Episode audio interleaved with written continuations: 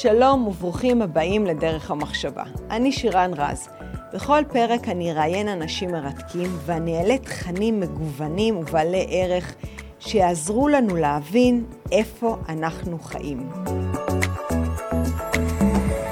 שלום שוב לפרק נוסף. ורגע לפני שאנחנו אה, צוללים פנימה, אה, בשבוע שעבר היה מספר שיא של צפיות אה, בערוצי הפודקאסט של דרך המחשבה. אז תודה, ממש, זה הזמן להגיד לכם תודה שאתם שותפים, שאתם מגיבים, שאתם מאזינים, וזה נותן drive להמשיך ולהביא עוד נושאים אה, מרתקים. גם הפודקאסט האחרון על הטרנסג'נדרים הגיע אה, שיא חדש של צפיות ומעורבות. אני עושה מאמצים אדירים אה, להביא תכנים שלא מדברים עליהם ביום יום, אבל הם סופר חשובים. והנה זה ככה לוקח אותנו לנושא של היום, היו שלוש תקופות משמעותיות, קריטיות, מזעזעות ומטלטלות בעם היהודי. זה התחיל בחורבן הבית, עבר דרך גירוש ספרד ופורטוגל והשואה. אבל מה שקרה בגירוש ספרד ופורטוגל, שקרה לערך לפני 600 שנה, עד היום זה פצע כואב ומדמם ומשפיע על מה שקורה פה בארץ שלנו, במדינת ישראל.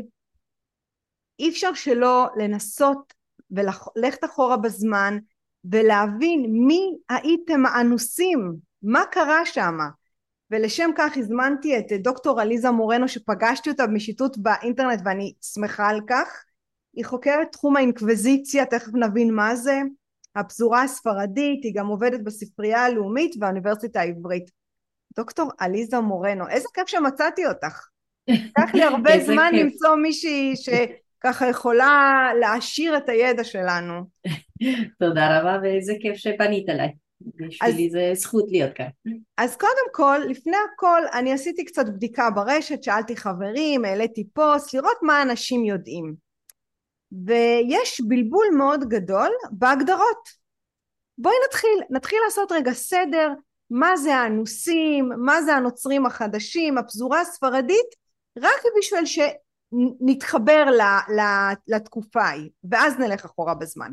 בסדר גמור. אני ברשותך אה, גם אקשר את ההגדרות לכמה אירועים היסטוריים שאנשים יבינו. בוודאי, גם... אה, בוודאי. אוקיי. אז אה, הנוכחות היהודית בחצי האי העברית בספרד היא, היא מאוד מאוד עתיקה. והיו כל מיני גלים של משברים, אנחנו בטח לא ניכנס לכל היום, אה, אבל היה נקודת משבר מאוד משמעותית ב-1391 שהיו פרעות בכל החצי האי העברית אה, חוץ מה, אה, מהפגיעה הנקודתית באותה נקודה מה שקרה באותו, באותם ימים זה שהייתה תופעה של התנצרות בכוח. זאת אומרת קהילות שלמות או חלק מהקהילות של יהודים נאלצו להעמיד את דתם כנגד רצונם לנצרות.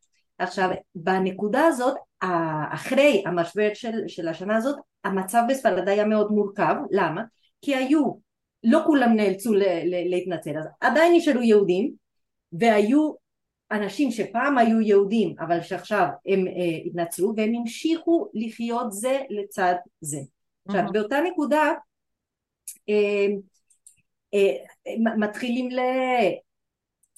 ל- ל- לפגוש את האנשים אבל איך אנחנו נקרא, נקרא להם אוקיי? אז מצד באותה נקודת זמן אפשר לדבר על אנוסים כי הם באמת התנצרו כנגד הרצון שלהם הם היו אנוסים אמ, אבל מה שמעניין זה שתופעה שהתחילה זאת והמשיכה גם אחרי גירוש ספרד עוד נדבר על, על הדברים האלה אמ, עם הזמן זה לא שהם התנצרו והם הפכו להיות חלק בלתי נפרד של החברה הספרדית אלא הסטיגמה נגד האנשים האלה המשיכה ככה שאפילו אנשים שהם כבר נולדו בתור נוצרים אוקיי? אפילו כמה דורות עדיין החברה אה, הספרדית הסתכלה בהם בעין חשודה אוקיי?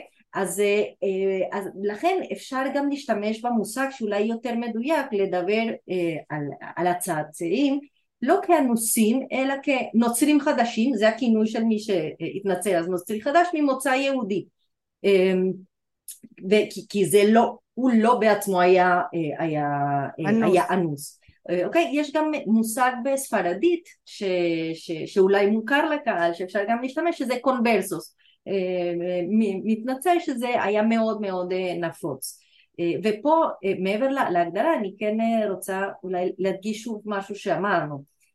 בין האנשים שהמירו את דתם גם בנקודה הזאת של, של תחילת המשבר ב-1391 וגם כשאנחנו קופצים לנקודה של גירוש ספרד ב-1492 בגירוש ליהודים הייתה אפשרות או להתנצל ולהישאר בספרד או לחלופין אה, אה, להעמיד את דתם לנצרות ולהישאר להישאר במקום. עכשיו, מבין אנשים שבכל התקופות המירו את דתם, הייתה תופעה של שמירה על היהדות בסתר.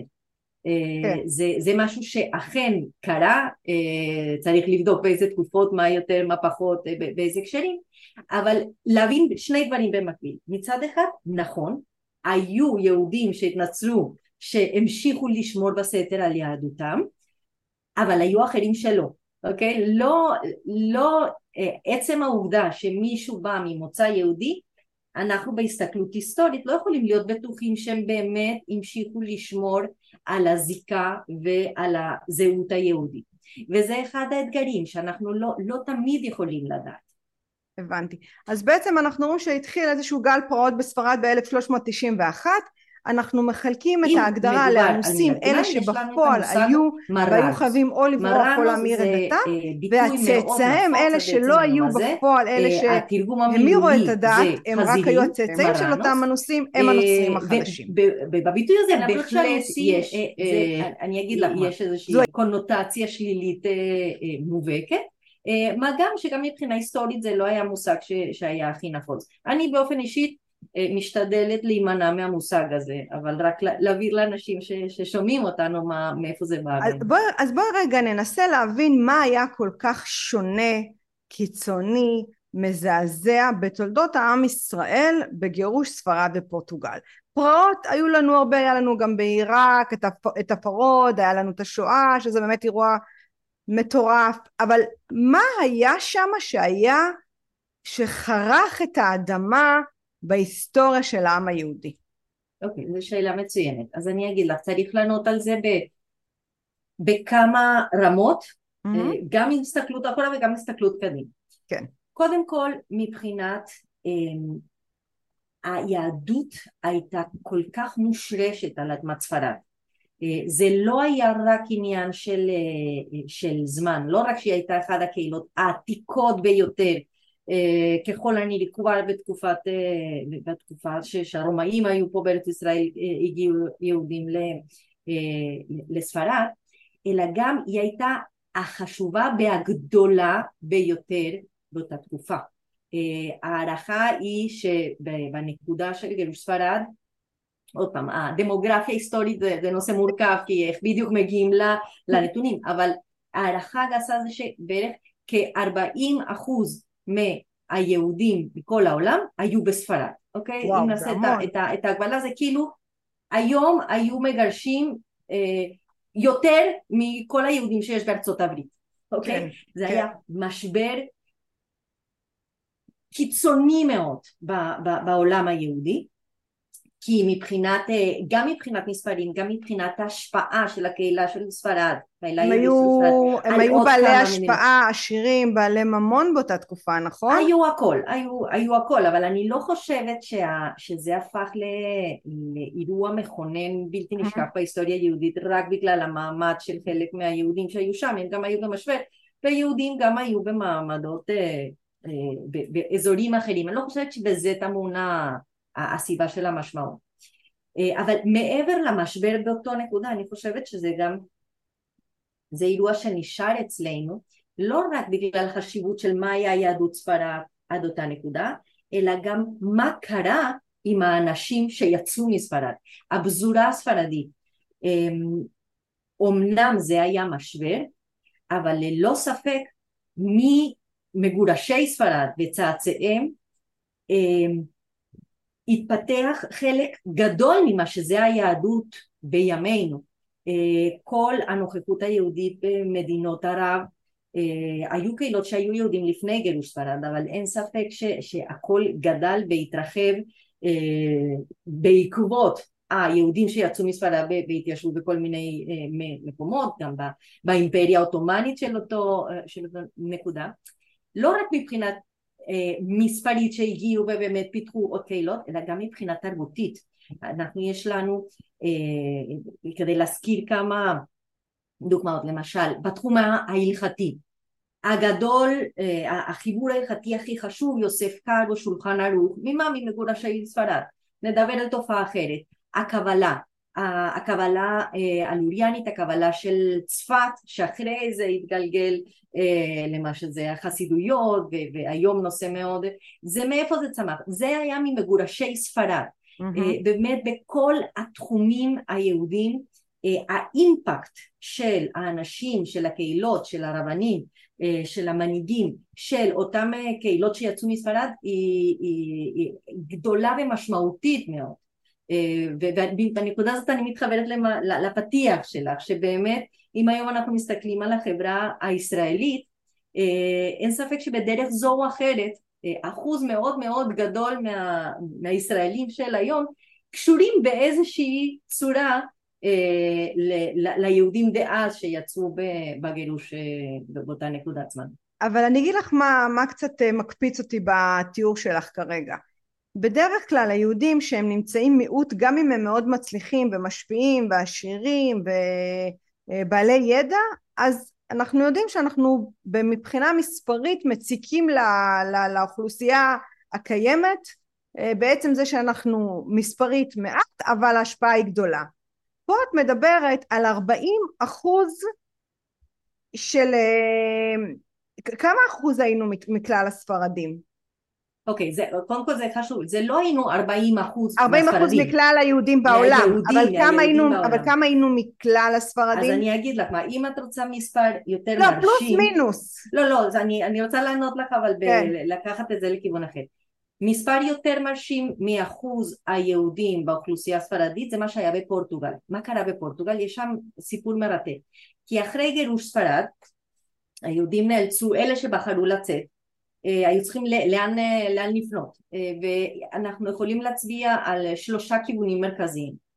אה, האחוז הגדול ביותר עבר מספרד לפורטוגל. זה היה הכי טבעי בגלל הקרבה הגיאוגרפית בגלל הקרבה התרבותית גם השפה קרובה והיו אחרים ש, שעברו לצפון אפריקה ואחרים ש, שעברו יותר לאזור, לאזורים של איטליה בעיקר האימפריה העות'מאנית. עכשיו מה שקרה בפורטוגל זה שפורטוגל באותה תקופה הייתה אוכלוסייה מאוד מאוד קטנה והם קלטו את היהודים האלה שהפכו באופן מיידי להיות מבחינה מספרית מאוד חשובים לפורטוגל אבל לא רק מבחינה מספרית אלא גם מבחינת uh, התרומה שלהם לחברה, כי הם uh, באו uh, בעלי ניסיון והשתלבו מאוד מהר בתחום בעיקר בתחום הכלכלי. mm-hmm. ופה המספר ההערכה היא שבאותה תקופה אחרי גירוש ספרד היהודים היו עשר אחוז מהאוכלוסייה בפורטוגל שכמו שאת ציינת קודם בדרך כלל היהודים באחוזים מאוד אחוזים מאוד קטנים. עשר אחוז זה הרבה מאוד. זה הרבה, כן, זה, בטח. זה, זה הרבה מאוד, mm-hmm. ומה הייתה הדילמה בפורטוגל? אמ, ש, שלא אני מניחה, אני מניחה מה הייתה הדילמה. אם אנחנו הורגים אותם אז אנחנו מפסידים כספים ומפסידים בעלי מקצוע. כן, לא, אבל הדילמה זה לא היה לרוב. כלומר, הם ישבו, הגיעו, זה יותר בכיוון של לגרש. הם הגיעו, כן. אה, אה, פתאום קיבלו אה, הגירה מאוד גדולה ומאוד משמעותית מיהודי mm-hmm. ספרד והשתלבו כן. מהר מאוד בכלכלה. מה, איפה התחילה הדילמה של פורטוגל? איפה? שכמה שנים אה, אחרי גירוש יהודי ספרד הם רצו לה, אה, לעשות איזשהו ניסויים אה, אה, בין הכתר הספרדי לכתר הפורטוגלי אבל הספרדים אמרו אין בעיה אנחנו נתקדם עם הברית הזה, ברית הזאת אבל בתנאי אחד אתם גם צריכים לגרש את היהודים שלכם. ופה באה הדילמה של פורטוגל כי מצד אחד הם רצו לקדם את הברית עם ספרד ומצד שני הם לא יכלו להרשות לעצמם לאבד את העשר אחוז של האוכלוסייה הזאת שהייתה כל כך חשובה וקריטית אה, מבחינה כלכלית בעיקר. mm-hmm. אז מה עשו, מה, מה קרה בפורטוגל? אה, לפעמים מדברים על גירוש יהודי פורטוגל, אבל זה טעות, כי אמנם הם כאילו גירשו את היהודים שלהם, אבל בפועל הם לא נתנו להם ללכת. הם, הם אה, אה, העבירו אותם תהליך של התנצרות בכוח, איך? את כולם. איך? ואיך, אה, כל מיני שיטות, הכניסו אותם לאיזשהו כיכר, עשו להם טבילה, הנה מעכשיו אתם נוצרים, ולא נתנו להם אפשרות ללכת, זה לא, זה לא מדינה מודרנית שכל אחד שיש לו דרכון יכול עכשיו ללכת ולקום וללכת, זה לא היה דבר כזה, בודדים הצליחו לצאת מפורטוגל באותה תקופה ואז התופעה שהזכרנו קודם של יהודים שהמשיכו לשמור על יהדותם בספטל הרבה יותר נפוצה בפורטוגל ממה שהיה בספרד בגלל הנסיבות שהסברנו כרגע. לא נתנה, לא הייתה להם את האפשרות לבחור באמת לקום וללכת. זאת אומרת שבפורטוגל הם שמו אותם שבויים, הם רצו את השכל ואת הכסף שלהם, עשו להם כל מיני מניפולציות כמו אמרו להם בואו רגע לכיכר הגדולה כי יש לנו איזה הפתעה. ואז זרקו עליהם מים בהמוניהם, עשו עליהם טבילה, הפכו אותם לנוצרים, הבנתי שהם גם חטפו להם ילדים, עשו להם כל מיני טריקים אה, לא נעימים בשביל שהם אה, יתנצרו, החליטו עבורם שהם נוצרים וככה בעצם היה להם יותר קל לשמור על היהדות בסתר כי לא היה איום ממשי לגירוש כמו שהיה בספרד. לא, זה לא, זה, זה לא איום, אה, כאילו, אני לא הייתי מגדירה גירוש mm-hmm. כאיום. אוקיי. Okay. בהקשר של ספרד, הגירוש הייתה אלטרנטיבה, אפשרות. Okay. אוקיי. אפשרות אה, אה, כאילו בחירה קשה כי, כי, כי אחרי שהם כל כך מושרים והנסיעה, היציאה מספרד זה לא היה דבר פשוט, זה עוד פעם לא כמו היום לעלות על מטוס ולהגיע בשלמות, כן. זה הייתה, היה כרוך בסכנות, אבל בכל זאת הייתה להם את האפשרות לבחור ביהדותם, לא לוותר על יהדותם, לקום וללכת.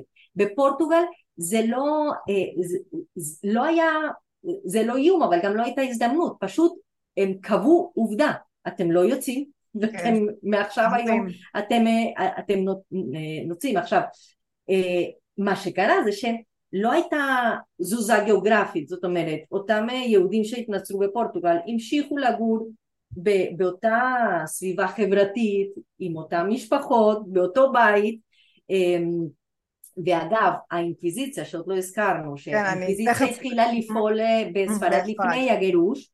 בפורטוגל האינקוויזיציה התחילה לפעול כמה עשרות שנים אחרי נקודת הזמן הזאת שבעצם הייתה התנצרות וזה נתן להם איזושהי, זה לא שזה היה מותר להיות יהודים אבל לא היו תחת העין המאיימת של אינקוויזיציה ולכן איכשהו הצליחו יותר להתארגן בסתר כי היה צריך להיות בסתר ולכן, ולכן היו הרבה יותר תופעות של, אה, של נוצרים חדשים שהמשיכו לשמור על יהדותם Mm-hmm. אגב, יש משהו שמתבלבל אה, בזיכרון הקולקטיבי, כשאנחנו מדברים על אה, הפזורה הספרדית, כל האנשים שיצאו מספרד ולא מאבחנים שהיו כמה תהליכים שונים.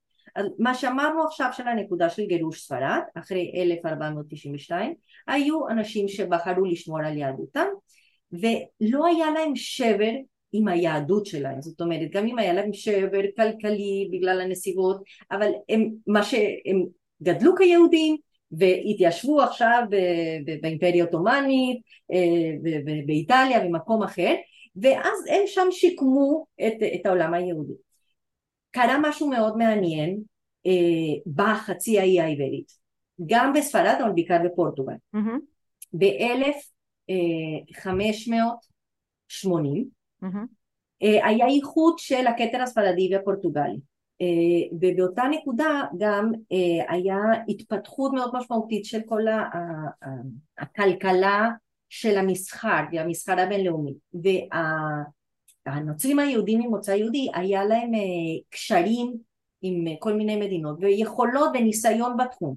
ומאותה נקודה נתנו להם אפשרות לנוע, לצאת מה, מפורטוגל ומספרד. ומההגירות האלה, שהיו הרבה, הרבה מאוד תנועות, נולדו קהילות שקודם לא היו יהודים, זה מה שנקרא היום הפזורה הספרדית המערבית, למשל מקומות כמו אה, הולנד, כמו אמסטרדם, אנחנו יודעים שיש שם אה, יהודים ספרדים, אבל הם לא היו מיד אחרי הגירוש, זה קהילה שנולדה רק אחרי, אה, בערך בסוף המאה ה-16, בעיקר תחילת המאה ה-17, מה מעניין בתופעה הזאת? שהאנשים האלה, היה להם ניתוק מהיהדות, אוקיי? הם, כשהם יצאו, הם, הם היו יותר ממאה שנה, היו צריכים לחיות כנוצרים, אה, אוקיי? עובדה שהם שמרו על הזיקה שלהם ביהדות, כי ברגע שיצאו רצו לחזור, אבל לא היה להם ספרים ללמוד, לא היה להם קשר עם היהדות הפתוחה והנורמטיבית, mm-hmm. וככה כשהם יצאו למדינות שהם יכלו עוד פעם לחזור, אני אומרת לחזור למרות שזה אנשים שכבר אף, אף אחד מהם כבר לא נולד כיהודי, לחזור למסורת אבותיהם נגיד ככה, כן. היה להם ניתוק מהיהדות והיה להם כבר השפעה של החברה הפורטוגלית הספרדית כי, כי הם היו חשופים, שם הם, הם נולדו אה, ולכן יש פה תופעה, אה, תופעת הגירה נוספת ושיש לה דברים ייחודיים אה, די, היבטים מאוד שונים ממה שהיה עוד פעם בנקודה הספציפית של הגירוש. הבנתי. אז בואי רגע נחזור אחורה לספרד. התחלנו 1391, אחר כך היה עוד אירוע ב-1492 היה גל של פרעות לפני הגירוש. אני, אני מרגישה שקצת מתפספס לנו ההבנה של מה היהודים חוו שם בתוך התהליך הזה של ההחלטות, האם אנחנו עוזבים, אה, האם אנחנו מתנצרים, מה ההשלכות, הרי לפעמים אני, אני מניחה שבתוך משפחות גם היו חילוקי דעות, אנחנו רוצים לעזוב, אנחנו רוצים להתנצר, איפה האינקוויזיציה נכנסה, מה היא עשתה ליהודים החדשים, מדברים שאני קראתי הבנתי שמי שבנה והגה את הרעיון השטני הזה היה הכומר האישי של המלכה והוא בעצם אה, מיקד את תשומת הלב דווקא על הנוצרים החדשים ולא על הקתולים שנמצאים בספרד.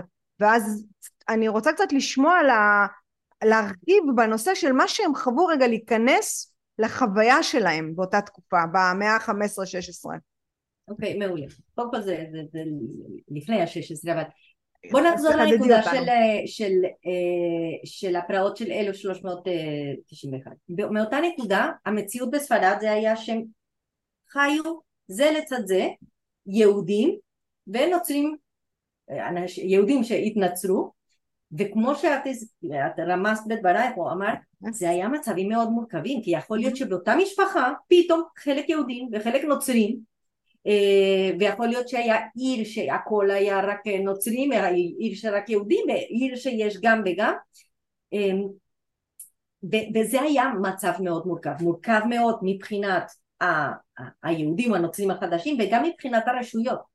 אה, כי אכן היו תופעות של אנשים שהרי לא התנצרו מתוך אמונה, אמונה טהורה. אז זה היה ברור שחלק מהאנשים האלה המשיכו לשמור על יהדותם. אה, באותה נקודה לא הייתה אינקוויזיציה בספרד, אינקוויזיציה היא, אה, זה, זה, זה גוף מאוד אה, יותר עתיק אבל שלא היה בספרד ובאמת מתוך החשד ששמא הנוצרים החדשים לא נאמנים לנצרות קמה האינקוויזיציה בספרד. עכשיו זה מאוד חשוב להבין כמה נקודות.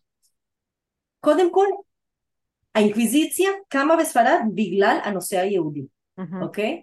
אבל האינקוויזיציה כשלעצמה היא לא רודפת רק אחרי אה, אנשים שחשודים ביהדות, אה, אלא בכלל על כל מה שזה עבירה על הדת. זה התחיל בכלל יהודים, אבל אחרי זה, ברגע שזה כבר קם כמוסד, המשיך לרדוף כל מיני עבירות על הדת הקתולית, כפי שלפי אה, מנותק. נקודה שנייה שמאוד חשוב להבין, האינקוויזיציה לא רדפה אחרי יהודים, הסמכות של האינקוויזיציה זה כלפי הנוצרים. אז מתי, איפה פה נכנס הסיפור היהודי? כשיש מישהו שעכשיו הוא נוצרי, הוא פעם היה יהודי, עכשיו הוא נוצרי, והוא חשוד שהוא ממשיך לשמור על הדת היהודית, זה הבן אדם שרודף האינקוויזיציה, לא הבן אדם, לא היהודי שלהם. אבל איך הם היו יודעים? הרי לא היה להם אז כל מיני תוכנות רוגלה, ולא היה לוויינים, מה, מה, איזה סממנים הם חיפשו? מה, ברית כן. מילה, אה, יום כיפורים, תפילות, אה, נרות, מה, מה הם חיפשו? אוקיי, אז זה, זה בעצם היה התחלה של מערכת מורכבת, אה, מאתגרת גם מבחינתם, mm-hmm. ו, ולכן כל מה שקרה באינקוויזיציה הוא מאוד מורכב. לרוב, לרוב הדרך שהם הגיעו לאנשים החשודים זה היה על ידי הלשנות. הם למשל פרסמו הודעות של מה זה אומר להיות יהודי, איזה סממנים הקהל הרחב צריך אה, אה, אה, לחפש, אוקיי? אז כשהיה מישהו חשוד היו נגיד מלשינים על בן אדם אחד והבן אדם אחד שהיה מגיע אה, ונשפט באינקוויזיציה היו לרוב משתמשים בעינויים באחד המטרות, לעינויים היה, היה שתי מטרות, אחד שהבן אדם יודה בעבירה ויחזור בתשובה, יגיד שהוא, שהוא רוצה להיות נוצרי נאמן, אבל הדבר הנוסף ש, של הלחצים שהפעילה האינקוויזיציה לכלל הנשפטים, לא רק אלה ממוצא יהודי, זה היה לגלות מי עוד מעורב, להגיע לעוד אנשים זה היה אחד המטרות ואז ככה הם, אה, אנחנו רואים שהרבה מהתקופות שיא של הרבה, הרבה משפטים. זה כי היה מישהו שאז הוא הלשין על אחרים ואחרים אה, הלשינו.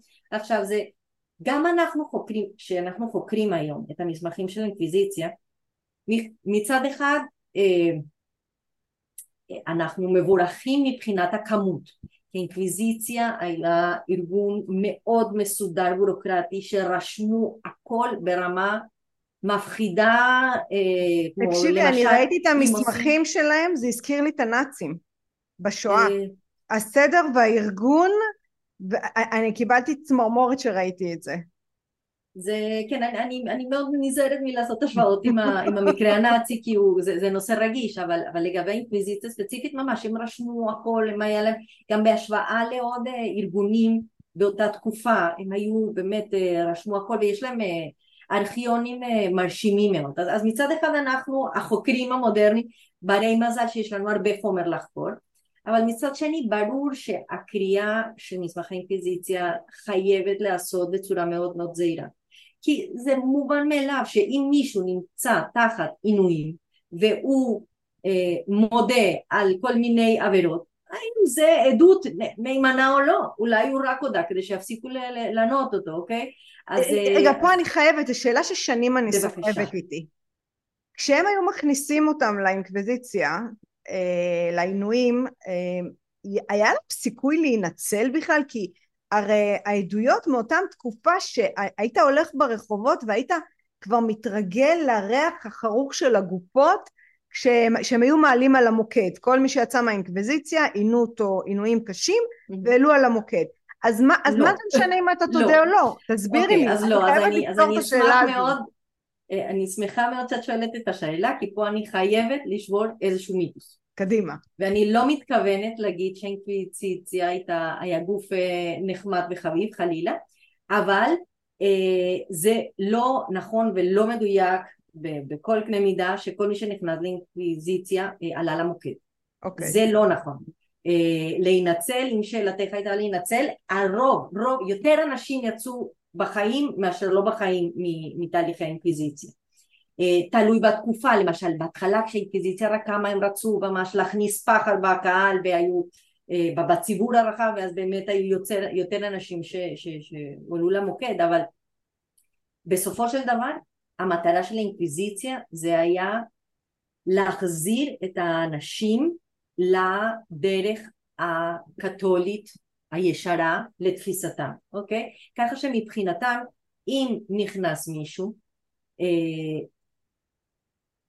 עוד פעם קשה לעשות הכללות כי היה תלוי באינקוויזיטור ובמקום ובתקופה אבל באופן אידיאלי אם נכנס מישהו אה, נשפט וגם לא היו אומרים לו על מה עוצרים אותו אבל, אבל נגיד שהוא יודע והוא מיד אומר כן אני חטאתי פשעתי אני קיימתי כמה טקסים יהודים.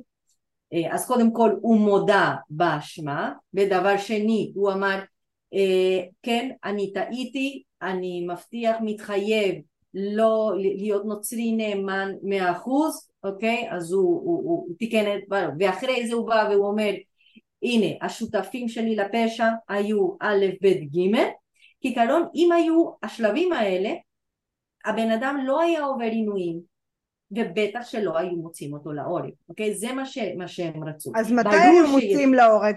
כשהבן אדם היה עובר עינויים והיה אומר אני לא מודה, אני לא...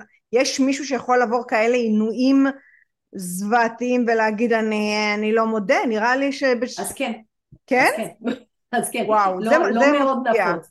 לא מאוד נפוץ, אבל גם מה שאמרתי לך, העינויים היו גם כדי לקבל אה, הודעה, מהמם. הודעה ל- על העבירה, אבל גם כדי לקבל אה, מידע על, ה, על אנשים אחרים שהיו, אה, שהיו שותפים, והיה, היו כל מיני, זאת אומרת אה, זה לא, זה, זה, זה הרבה פחות סכמטי מלחשוב אוקיי כל מי שנתפס על ידי אינקוויזיציה אבל עינויים ו- ו- ועלה למוקד Uh, הרבה יותר מורכב ומה שכן באמת אנשים יצאו עם, עם פגיעות בלתי הפיכות מהעינויים אלה כן. מומים.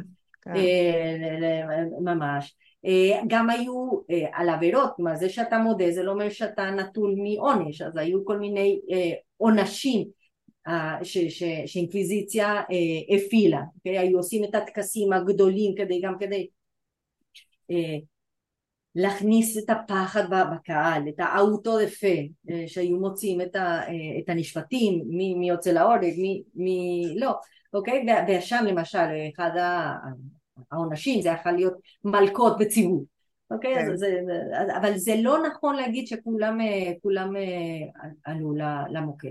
כן. לא, בסדר, אני, זה כנראה זה מיתוס שאין לך שום סיכוי לצאת, אז או שאתה נשרף או שאתה מת בעינויים עצמם, אבל אה, לא יודעים להגיד אם זה משמח או לא, אבל כי הם יצאו משם באמת אה, פגועים ועימומים ואלוהים יודע מה. אז בסדר, אז אנחנו בתקופת האינקוויזיציה, אה, שרוצים... כן, אז בוא נחזור באמת כן, לסיפור, אנחנו כן. יצאנו, יצאנו לא, לא, לסיפור. אז בסדר, הזדעזענו מהאינקוויזיציה, נשמנו, ממשיכות. בדיוק. אוקיי, אז אנחנו נחזור לספרד. אז, אז קמה אינקוויזיציה, למה? הסיבה זה היה חשד של הרשויות אה, של הכנסייה ושל הכתר, שהם אנשים. אנשים או משפחות או הצאצאים של מי שהמיר את דתם לא היו נאמנים ואז קמה אינקוויזיציה. עכשיו פה זה מאוד מעניין כי יש ויכוח שעוד לא נפתר ב, ב, במחקר שאגב אחד הבולטים אה, באחד, באחד הצד של הוויכוח זה אבא של, אה, של ראש הממשלה שלנו אה, בן ציון נתניהו. הש- הוויכוח זה מה היה המניע האמיתי כדי להקים את האינקוויזיציה אז יש הטוענים כי באמת הייתה תופעה של אה, יהדות בסתר זאת אומרת המניע היה דתי ויש אחרים שאמרו לא זה לא היה מניע דתי למעשה הם רצו לרדוף אותם מבחינה חברתית, מבחינה אה, כלכלית ולכן אפילו שהם באמת התנצרו והיו נוצרים אה, נאמנים קמה הגוף הזה כדי להמשיך לרדוף אותם כי אחרי שהם התנצרו התחילו לתפוס כל מיני אה, מקומות אה, מפתח בחברה אה, הספרדית. אוקיי, אבל בין כך ובין כך מעבר לוויכוח האקדמי אה, הגירוש זה כאילו היה שלב נוסף. קמה. גורשו, כשהם גורשו הם, אה, הם היו צריכים, הם יכלו לקחת איתם את הרכוש שלהם או שהם התחייבו להשאיר את כל הרכוש והכסף כן, בספרד? ברור שהם לא יכלו, ברור שהם לא יכלו, אה, קודם כל, כל מה שזה לא מטלטלין אי אפשר כן. לקחת. כן, אה, אין ספק שזה לא שאסרו עליהם אה, לקחת כל דבר, אבל מהמם. מצד שני הם לא, אנשים ידעו שהם נמצאים אה, אה, מן הפטיש לסדן, אז זה לא, כן. זה לא שבאו וקנו את הדברים שלהם, הם יכלו לצאת עם מה שהם יכלו לצאת, בוודאי שכל מי שיצא לגירוש ספרד היה כרוך באובדן כלכלי מאוד משמעותי, אה, וזה היה הדילמה, אבל מצד שני גם אה, אחד הנימוקים, חוץ מהניסיון, אה, הרצון להיות אה, יהודי נאמן, באמת כל האווירה ש- ש- שהתעוררה ב- בעקבות הפעילות של האינקוויזיציה, אה, אה, אין ספק שזה היה אה, נימוק נוסף לאנשים, אלה שבחרו באמת לקום וללכת. מבחינה מספרית, אני, זה דבר שאני קצת קראתי, אז אה, 300 אלף יהודים עזבו את ספרד, כמה בערך עזבו, כמה אני אגיד לך מה, אני, כן. אני גם אמרתי קודם, יש דעות שונות מאוד מבחינת המספרים, יש כאלה כן. שאומרים אה, מיליון, יש כאלה שאומרים אה, הרבה פחות, מעריכים יותר פחות, תכלס אני חושבת שזה זה, זה, זה לא כל כך חשוב כי זה לא כל כך אה, מדעי, למה אני מתכוונת? זה לא כמו היום שיש לנו סקרים ואנחנו יכולים לדעת מספרים. כל ההערכות של המספרים אה, הן בעצם הערכות של, אה, של ההיסטוריונים שבודקים ורואים לפי איזושהי הערכה, אני חושבת שזה פחות אה, רלוונטי לנקוט במספר מדויק, מה שחשוב להבין זה שספרד כמו שכבר הזכרנו, הקהילה היהודית הייתה חשובה ביותר במסגרת של כל הקהילה היהודית וגם להבין שאחוז מאוד משמעותי אה, יצא לגלות בעוד גם אחוז מסוים נשאר אבל זה בדיוק, את אמרת ש-40% מהקהילה המפוארת הזאת הם, הם היו מסך היהודים בעולם נכון. האחוז הגבוה יותר עזב את ספרד והקטן יותר נשאר בספרד אה, והפך להיות בעצם הנוצרים החדשים, זה מה שאת אומרת? אה, בגדול כן, כן, אבל גם, אה, גם פה צריך, אני צריכה לסייג את הדברים, כי אני לא יודעת להגיד לך באופן בדוק אם 80 אחוז עזבו ו-20 נשארו. זה, זה מעניין, אז מעניין מאיפה לוקחים את המספרים, מכל הדבר, אני, אני לא חס וחלילה חולקת אלייך, אבל מסד המספרים שרצים 300 אלף, חצי מיליון עזבו, 50 אלף נשארו, אבל לא משנה, מה שאני רוצה זה להתקדם, הבנו שחלק עזבו אה, לפורטוגל, חלק התפזרו, פורטוגל הבנו שהיה להם יותר קל לשמור את היהדות בסתר, בגלל שלא היה להם אופציה הם היו חייבים להישאר, הם היו בעצם אה, תחת השבי של המלוכה בפורטוגל, ובואו נקבוץ רגע קצת בזמן, שבעצם יש לנו בחוץ קהילות יהודיות מפוארות שיצאו מגירוש ספרד ויש את אלה שנשארו ונשארו בעצם אני שנייה שמה להם כותרת של האנוסים הם אלה שהמירו את דתם ו- ו- ו- וחלקם שמרו על היהדות בסתר מה אנחנו יודעים עליהם היום? אוקיי okay. היום את מתכוונת מה אנחנו יודעים על, עליהם באותה תקופה? לא, היום, האם, האם היום יש בעולם אה, צאצאים של אותם אנוסים ששומר, שיודעים שהם היו, אה, אבות אבותיהם היו מגורשי ספרד ופורטוגל, האם חלקם חיים עדיין כאנוסים, חיים בסתר? יש, okay. אוקיי. יש מציאות כזו?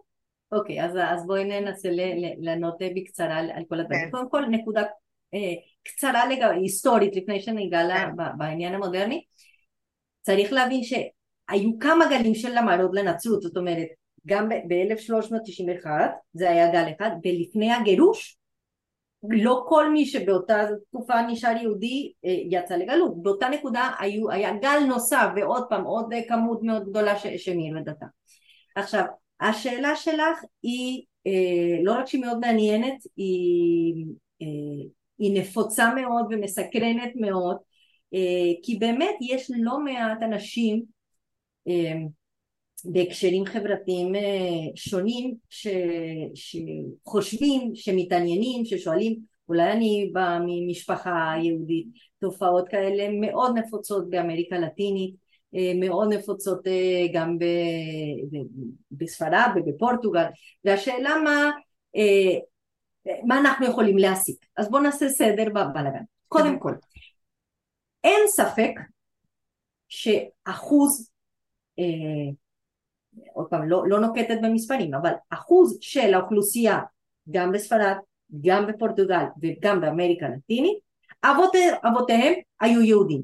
Mm-hmm. זה עובדה, אה, אין מה להתווכח. למה? בגלל כל מה שסיפרנו עכשיו. היו יהודים שהיו צריכים להתנצל והם נשארו במקום. עכשיו, אז, אז מבחינה נגיד אה, גנטית, נגיד ככה, מבחינה גנטית אין ספק שיש דם יהודי, נקרא לזה ככה, בכל המקומות האלה, אמ, ללא ספק.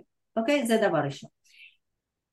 דבר שני, האם ניתן לזהות, האם ניתן לגלות, האם היום בן אדם יכול לדעת, אוקיי, אני מוכיח שאני, שאני בא באמת מה, מהמשפחות האלה, פה הסיפור יותר מורכב, ואני רוצה להסביר כמה, אמ, כמה דברים. קודם כל, אחד הכלים הנפוצים ביותר אה, לתחילת השאלה הזאת זה השמות משפחה, אוקיי? אולי השם שלי, שם משפחה, אני, אני בא ממשפחה יהודית. למה השאלה הזאת היא מאוד מורכבת? כי אנחנו צריכים להבין, כשהיהודים המירו את דתם לנצרות, אחד הדברים ההכרחיים שהם נאלצו לעשות זה לקבל שם משפחה נוצרי, אוקיי? זאת אומרת שאם היה בן אדם בשם משפחה אברבנאל והמיר את דתו אז חלק מההמרה שלו זה היה להחליף גם את שם המשפחה שלו אז מהיום הוא כבר לא יהיה אברבנאל הוא יהיה פרס אוקיי עכשיו נכון הצאצאים שלו פרס הם היו ממוצא יהודי. Mm-hmm. אבל פרס זה שם משפחה נוצרי. זה אומר שאני לא יכולה להסיק שכל הפרס בעולם הם ממוצא יהודית אוקיי? לא רק זה אלא שאנחנו מאוד רגילים שאנחנו שמים לילד שם פרטי ויש לו את שם משפחה ראשון של אבא ושם משפחה שני של אמא. הסדר הזה הקבוע זה משהו מאוד מודרני. זה לא היה באותה תקופה. באותה תקופה אה, אפשר היה למצוא בקלות משפחה אחת עם חמישה ילדים שלכל ילד היה שם משפחה אחר. אחד של אבא ואחד של אמא ואחד של אה, והיה מאוד נזיל. אז, אז מאוד קשה רק דרך השמות באמת אה, ליצור כן. איזושהי עכשיו אני לא אומרת שזה בלתי אפשרי אבל כדי לעשות מחקר כזה אנחנו כבר במרחק זמן מאוד משמעותי. יותר מ-500-600 שנה כן ו- ולא תמיד יש באמת את כל המסמכים. יש אנשים בודדים שהצליחו באמת לחפור בארכיונים במקום, הם יודעים שהם באים מהאזור הספציפי הזה בספרד או באיזשהו מקום, ומצליחים במזלם למצוא באמת אה, מסמכים ש- שטוענים, אני אומרת זה נדיר. אה, זה מאוד קשה, עצם השאיפה היא מאוד מאכזבת כי הרבה אנשים רוצים לעשות את זה ולא תמיד יש להם את האמצעים. יש משהו אחד שאני פחות מכירה, אבל אני יודעת שזה קיים, שזה העניין של הבדיקות אה, הגנטיות, שיש היום באמת אה, אה, בדיקות שהם יכולים לזהות את ההרכב האתני של הבן אדם דרך הבדיקות האלה, זה תחום שאני פחות מכירה, אבל זה קיים, אבל פה יש גם, אנחנו צריכים לעשות הבחנה.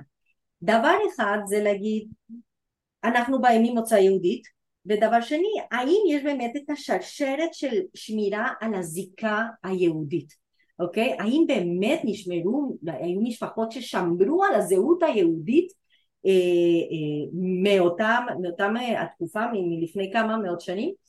אה, ומסתבר שלא בהרבה מקרים, אבל יש כמה מקרים נדירים, מדהימים, ש, שכן קיימים, ואני יכולה לשתף אותך, בבקשה. אתכם. אמ, במקרה אולי הבולט ביותר באזור אה, כפרי בפורטוגל, אוקיי. בבלמונטי. כן. הסיפור הוא ככה. סיפור אה, מצמרר. ממש. כן. אה, בשנות ה-20 איזה מהנדס יהודי פולני הגיע לעבוד בצורכי עבודה לאזור פורטוגל ודי במקרה גילה שיש שם קהילה בסתר חיה היא, היא, היא חיה, מקיימים טקסים דתיים בסתר.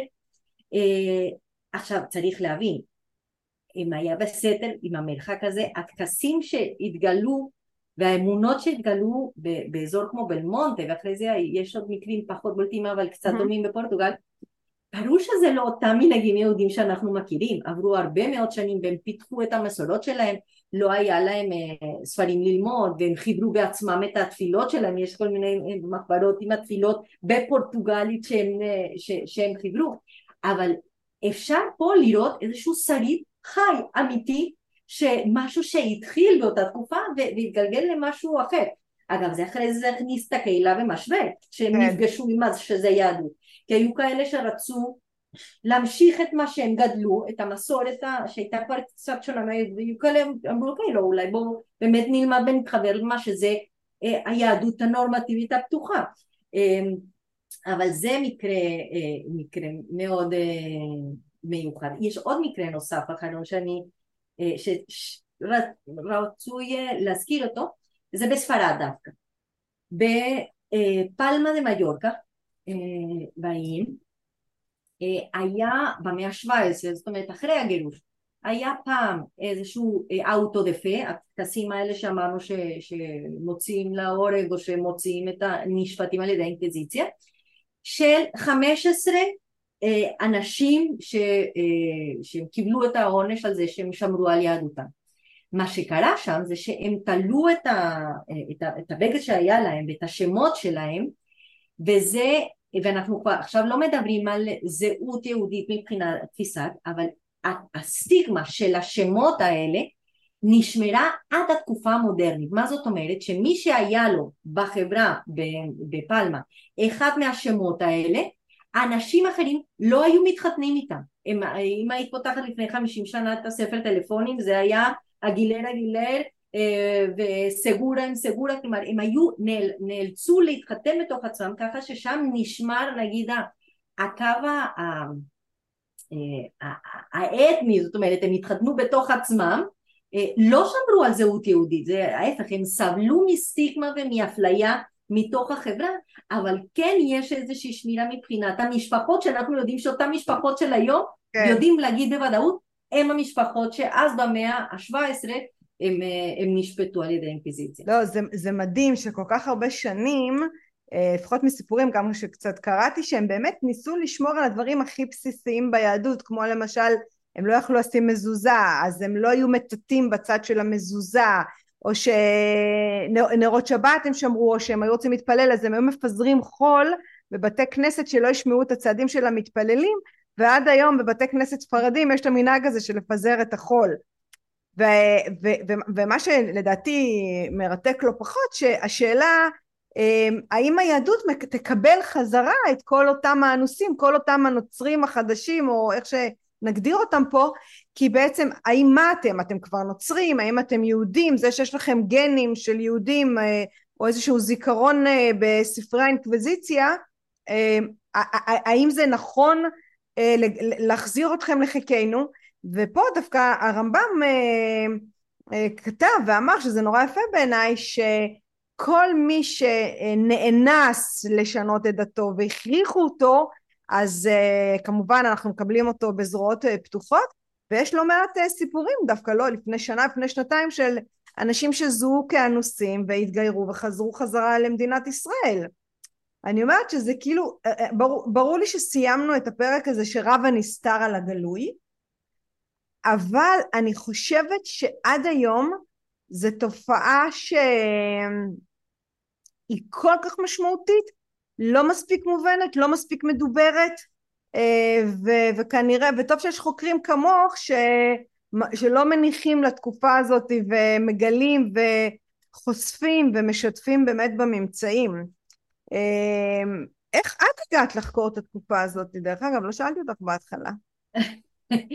אה, טוב, אני, אני הגעתי, אני נולדתי בקולומביה והגעתי אה, ישר אחרי בית ספר לארץ והתחלתי ללמוד uh, תחום של היסטוריה ופשוט ראיתי שהתחום מאוד מעניין אותי ולא רק שמעניין אותי אלא שיש לי את הכלי של השפה שזה כלי בסיסי כדי לנתח כתבי יד בספרדית היה לי יותר, יותר אפשרי מאשר בשפות אה, אחרות והיה לי יתרון בזה אז ככה התחלתי אבל אה, מהר מאוד אה, ממש התאהבתי בתחום. מקסים. אז דוקטור עליזה מורנו תודה רבה על הזמן שלך. תודה מת... רבה על ההזמנה. ביי. זה היה פרק נוסף של דרך המחשבה.